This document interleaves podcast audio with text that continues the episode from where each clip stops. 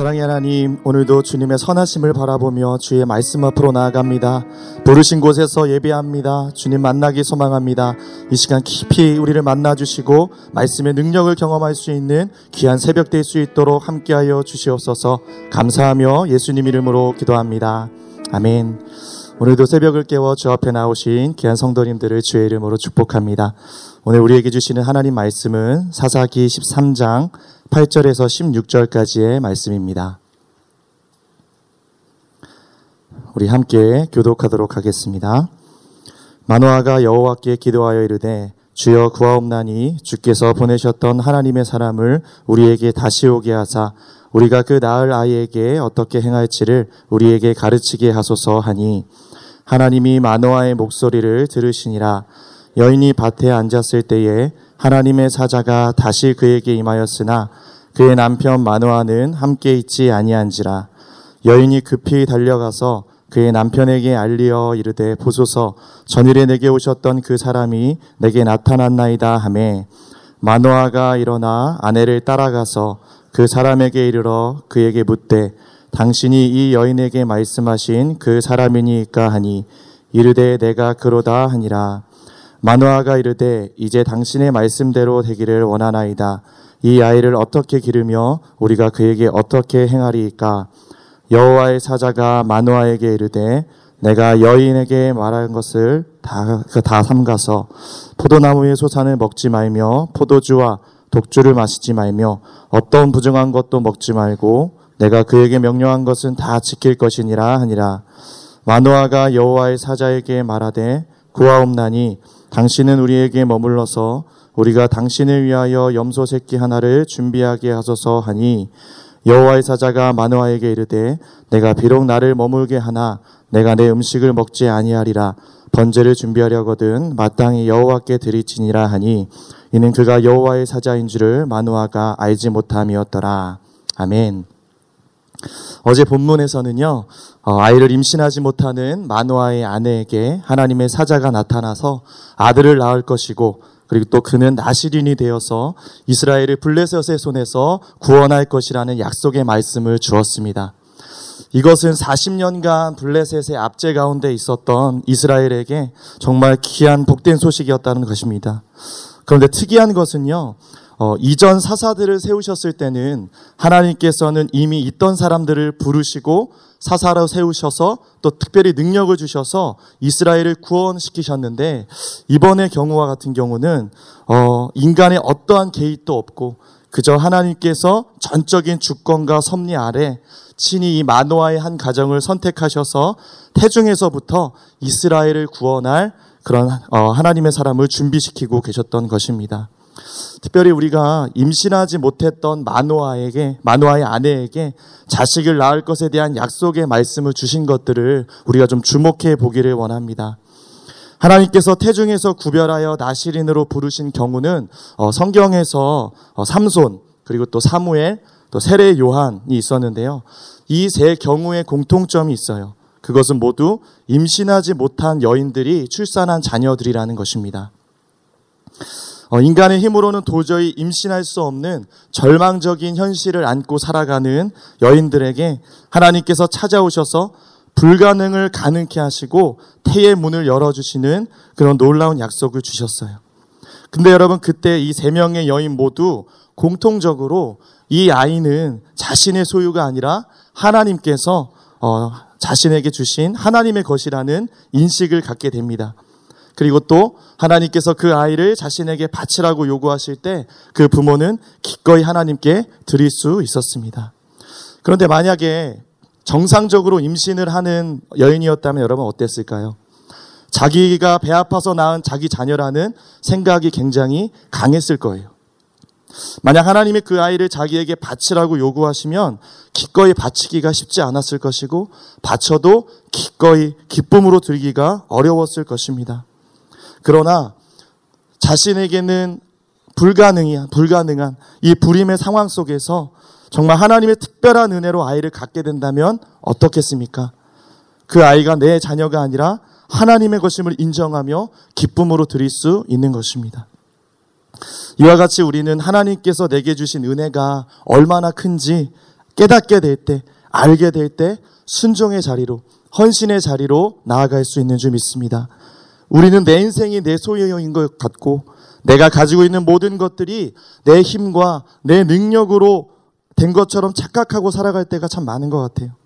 그러다 보니까 하나님께서 작은 순종을 요구하시거나 우리에게 헌신을 요구하실 때 그것을 굉장히 부담스러워 하고요.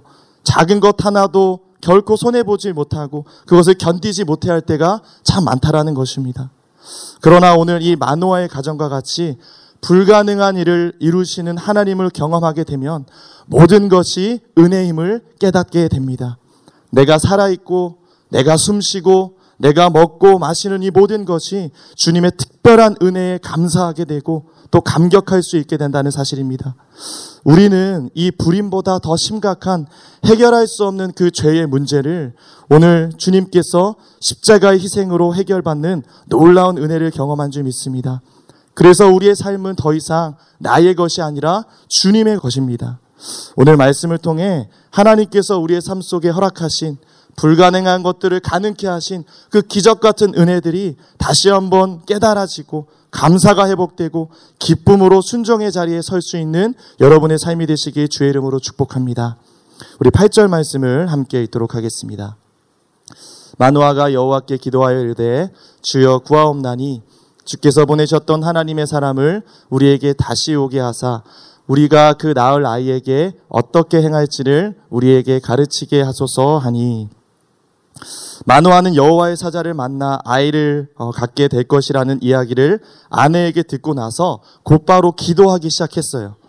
여러분 기도를 보면 그 사람을 알 수 있습니다.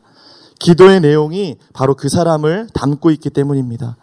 마노아는 여호와의 사자가 전해준 이야기를 믿지 못해서 기도했던 것이 아니라 오히려 그는 하나님께서 자녀를 주실 것이라는 사실을 확신하였기 때문에 그렇다면 구체적으로 이 나시린을 어떻게 키워야 할지 묻고 싶었던 것이었습니다. 여러분 그래서 마노아는 무엇을 묻고 있습니까? 오늘 이것이 오늘 본문의 중요한 주제예요. 그는 아이를 어떻게 기를 것인가에 대해 하나님께 구체적으로 묻고 있는 것입니다. 어둡고 캄캄한 혼란스러운 시대를 살아가면서 하나님께서 블레셋으로부터 이스라엘을 구원하기 위해 구별하신 나시린을 어떻게 기를 것인가가 오늘 본문의 핵심인 것입니다. 여러분 어쩌면 이 말씀은 이 시대를 살아가는 우리들에게 그리스도인들에게 던지시는 하나님의 메시지가 아닐까라는 생각이 들어요. 거룩한 나시린의 삶은 혼탁한 사사시대를 향한 하나님의 도전이었다라는 것입니다. 어쩌면 아이를 길러야 할지 너무나 막연하고 어려운 것이 사사시대의 그 비극이 아니었을까 생각합니다.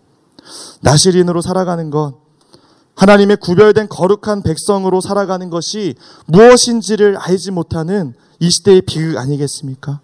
이런 절박함을 가지고 만호하는 하나님께 이 질문을 던지고 기도하기 시작했던 것입니다.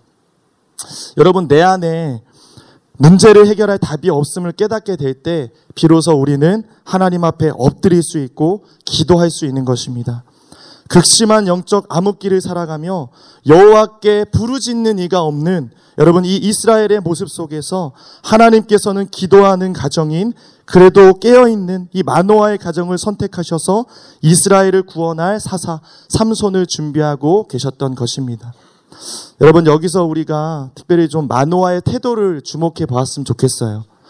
그동안 아이를 갖지 못하는 서름 속에 살아오다가 아이를 갖게 된다는 이 기적 같은 소식을 전해 들었는데 여러분 얼마나 기쁘고 흥분되었겠습니까? 그런데 오늘 본문을 보면 마노아가 기뻐했다라는 모습은 찾아볼 수가 없어요.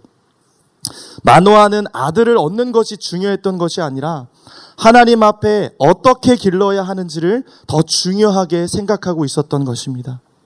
마노아는 하나님이 주신 아이를 하나님의 뜻대로 거룩하게 길러야 한다라는 그 영적인 부담감이 있었던 것 같습니다. 거룩한 부담감.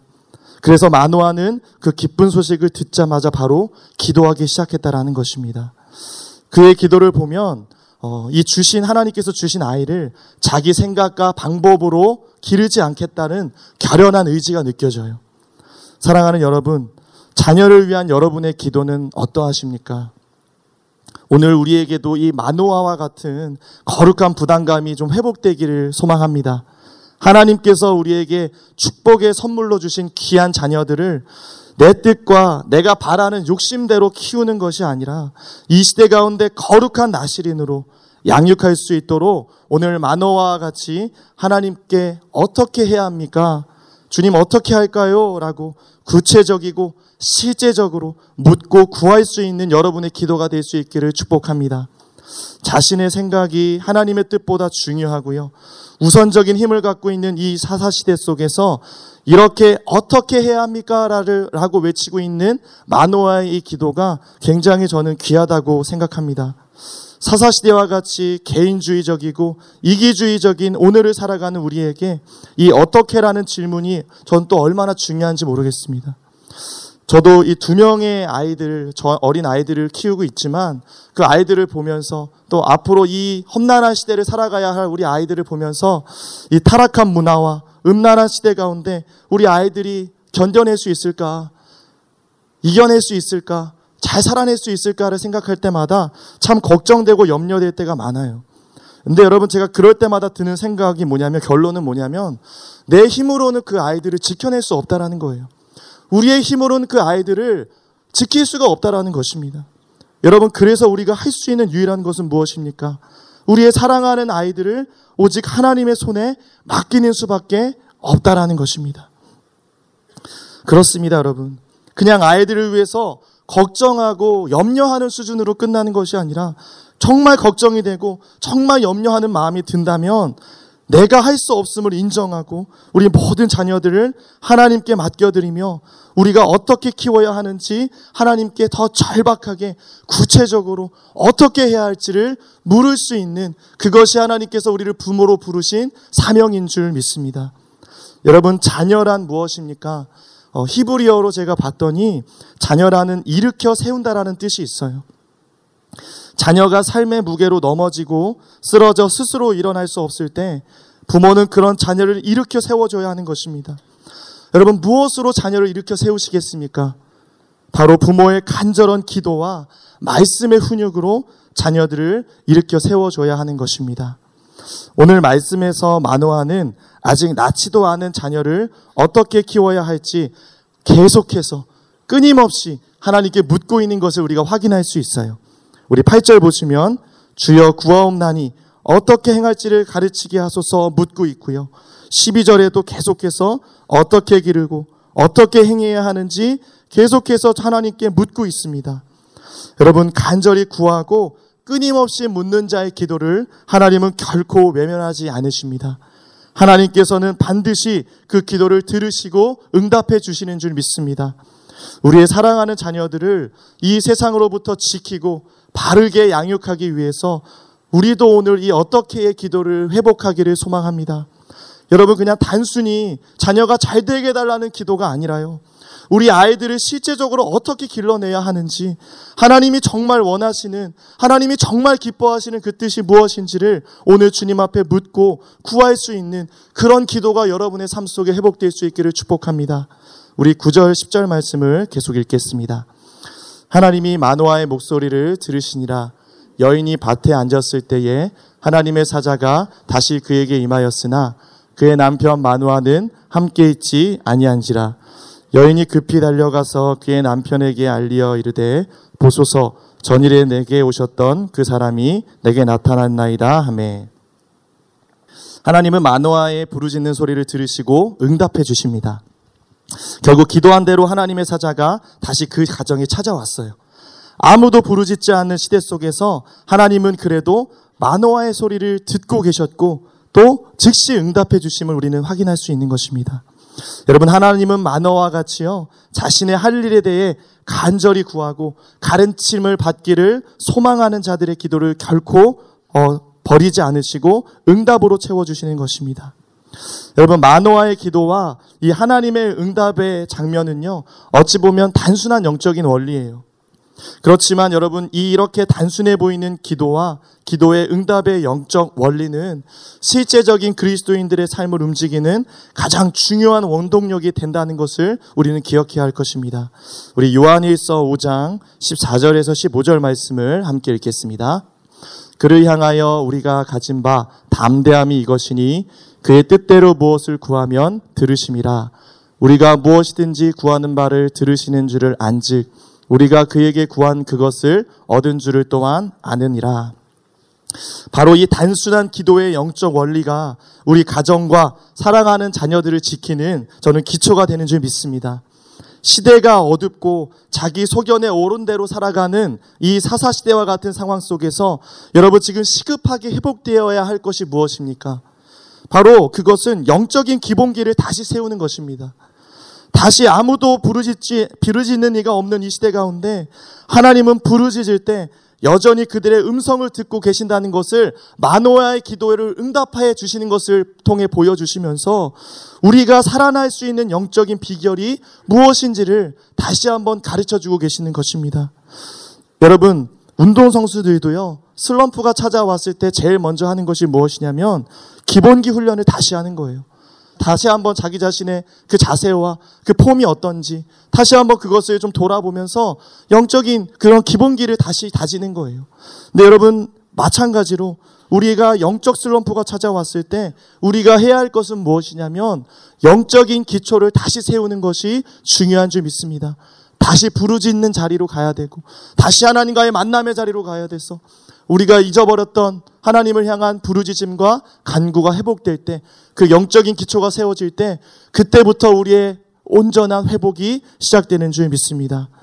여러분, 오늘 우리 안에 이 기본적인 영적 원리들이 다시 한번 세워지고 회복되기를 소망합니다. 하나님께서 내 안에 부르짖는 회개가 시작되게 하시고 자녀들을 끌어안고 간절하게 부르짖는 그 기도의 영성이 회복되게 하여 주시기를 간절히 소망합니다. 우리 11절, 12절 말씀 같이 읽겠습니다. 마노아가 일어나 아내를 따라가서 그 사람에게 이르러 그에게 묻되 당신이 이 여인에게 말씀하신 그 사람이니까 하니 이르되 내가 그로다 하니라. 마노아가 이르되 이제 당신의 말씀대로 되기를 원하나이다. 이 아이를 어떻게 기르며 우리가 그에게 어떻게 행하리이까? 여러분 드디어 그토록 만나기 원했던 여호와의 사자를 만나자마자 마노아가 하고 싶은 말은 무엇이었습니까? 여러분 12절 보시면 당신의 말씀대로 되기를 원하나이다 라는 이 믿음의 고백을 드립니다. 본래 잉태하지 못하는 아내였으나 마노아는 하나님이 얼마든지 태의 문을 열어 잉태하게 하실 것을 믿고 있었어요. 그리고 아이의 양육법을 묻기 시작합니다. 어떻게 묻죠? 이 아이를 어떻게 기르며 우리가 어떻게 행해야 하는가? 그러니까 기르는 방법을 묻는 것이고 부모로서 어떻게 행함을 해야 하는지에 대해서 묻고 있는 거예요. 여러분, 우리들 역시 좋은 우리 아이들이 좋은 학교에 들어가는 것이 중요한 것이 아니라 그 학교에서 어떤 학생이 되어야 하는지를 물어야 하는 것입니다. 또한 좋은 자리에 올라가는 것을 묻고 그것을 기도하는 것이 아니라 그 좋은 자리에서 어떤 사람으로 어떠한 그 자녀로 살아내야 되는지를 묻고 구하는 것이 더 중요한 것입니다. 자기 생각이 하나님의 뜻보다 더 중요하고 우선적인 힘을 갖고 있는 이 시대 가운데 우리는 만어와 같은 질문을 하나님께 물을 수 있어야 합니다. 우리의 자녀는 하나님께서 우리에게 주신 선물이고요. 우리에게 양육을 위탁한 하나님의 소유예요. 그러므로 우리 자녀에 대한 주권도 오직 하나님께 있는 줄 믿습니다. 그러므로 자녀 양육도 마땅히 하나님의 방법과 하나님의 뜻을 묻고 우리가 행해야 하는 것입니다. 자녀의 길이 자신이 자녀의 길을 자신이 먼저 정해 놓고 그 뜻을 이루어 달라는 그런 요청과 간구의 기도가 아니라 먼저 자녀를 향한 하나님의 뜻을 묻고 그분의 뜻을 따라 사랑하는 자녀들을 양육하는 삶이 될 수 있기를 축복합니다. 13절 14절 말씀입니다. 여호와의 사자가 마노아에게 이르되 내가 여인에게 말한 것들을 그가 다 삼가서 포도나무의 소산을 먹지 말며 포도주와 독주를 마시지 말며 어떤 부정한 것도 먹지 말고 내가 그에게 명령한 것은 다 지킬 것이냐 하니라.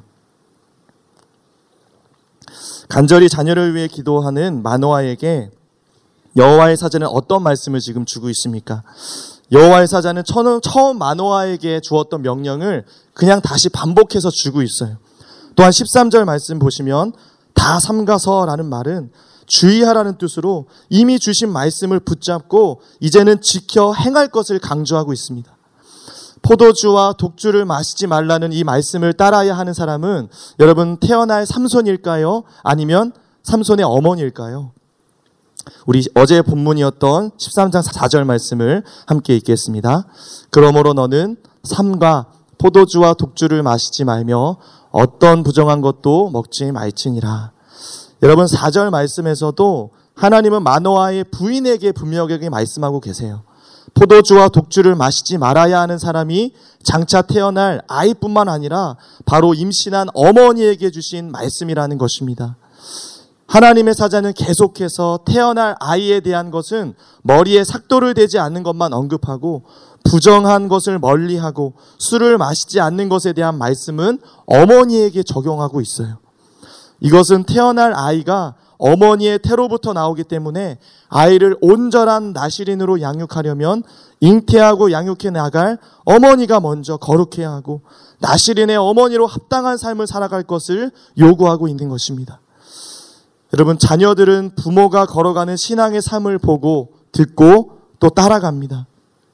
하나님께서 왜 가정을 먼저 이루게 하시고 그 가정 속에 자녀를 주실까요?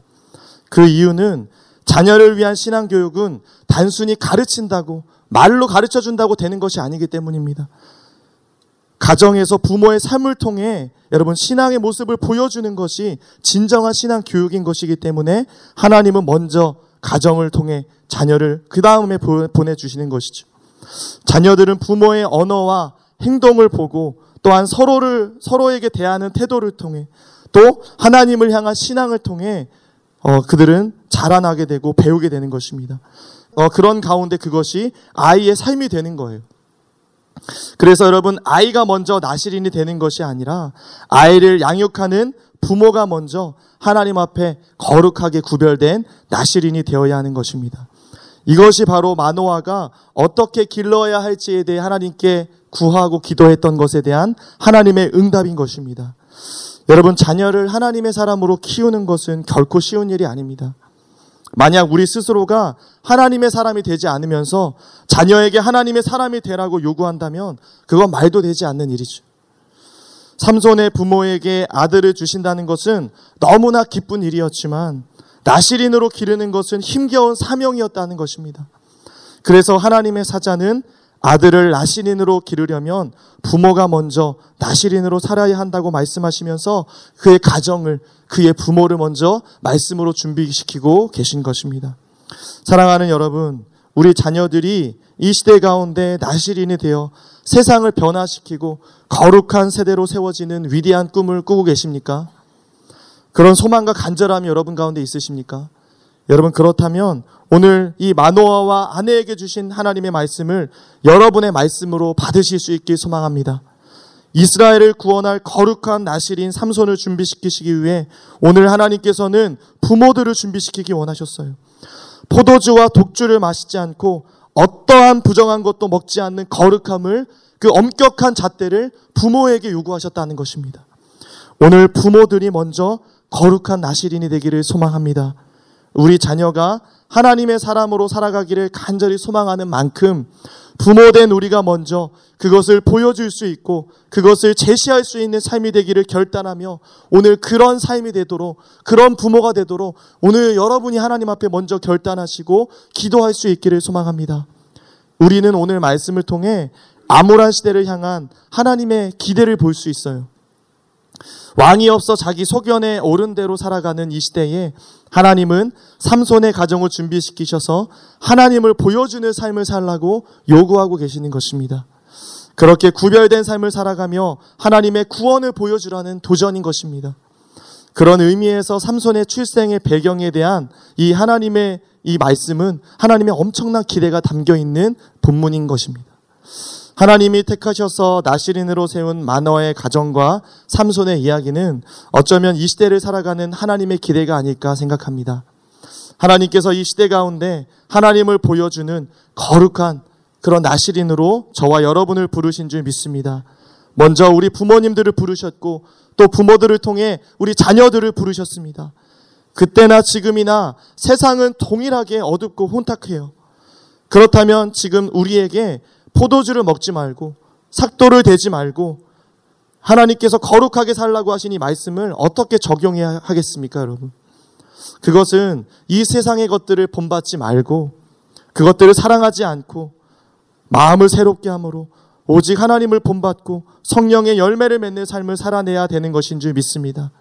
또한 마음과 성품과 뜻을 다해서 오직 하나님 한 분만을 사랑하면서 주님만을 닮아가고 그 주님을 세상에 보여주는 삶을 살아내는 여러분 그것이 하나님의 뜻인 줄 믿습니다. 오늘 우리를 부르신 그 높은 차원의 삶, 그 그리스도인의 삶이 우리에게 회복되기를 소망합니다. 자녀에게 왜 너는 그렇게 거룩하게 살지 못하냐? 너는 왜 믿음이 없어 라고 그렇게 책망하고 그들을 위해서 기도하기 먼저 여러분이 먼저 거룩한 나신인이 될 수 있도록 여러분이 먼저 하나님이 사람이 될 수 있도록 오늘 주님 앞에 기도의 자리로 나아가서 부르짖고 간구할 수 있는 그런 믿음의 복된 가정이 되시기를 주님의 이름으로 축복합니다. 기도하겠습니다. 사랑의 하나님, 오늘 이 어두운 세상 속에서 하나님의 살아계심을 보여주는 거룩한 나시린으로 우리를 부르신 줄 믿습니다. 우리의 다음 세대들에게 믿음을 요구하기 전에 내가 먼저 거룩한 나시린이 되게 하여 주시옵소서.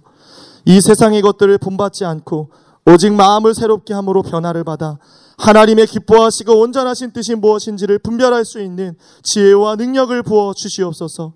그렇게 이루실 우리 주님을 찬양하며 우리 주 예수 그리스도의 이름으로 기도합니다.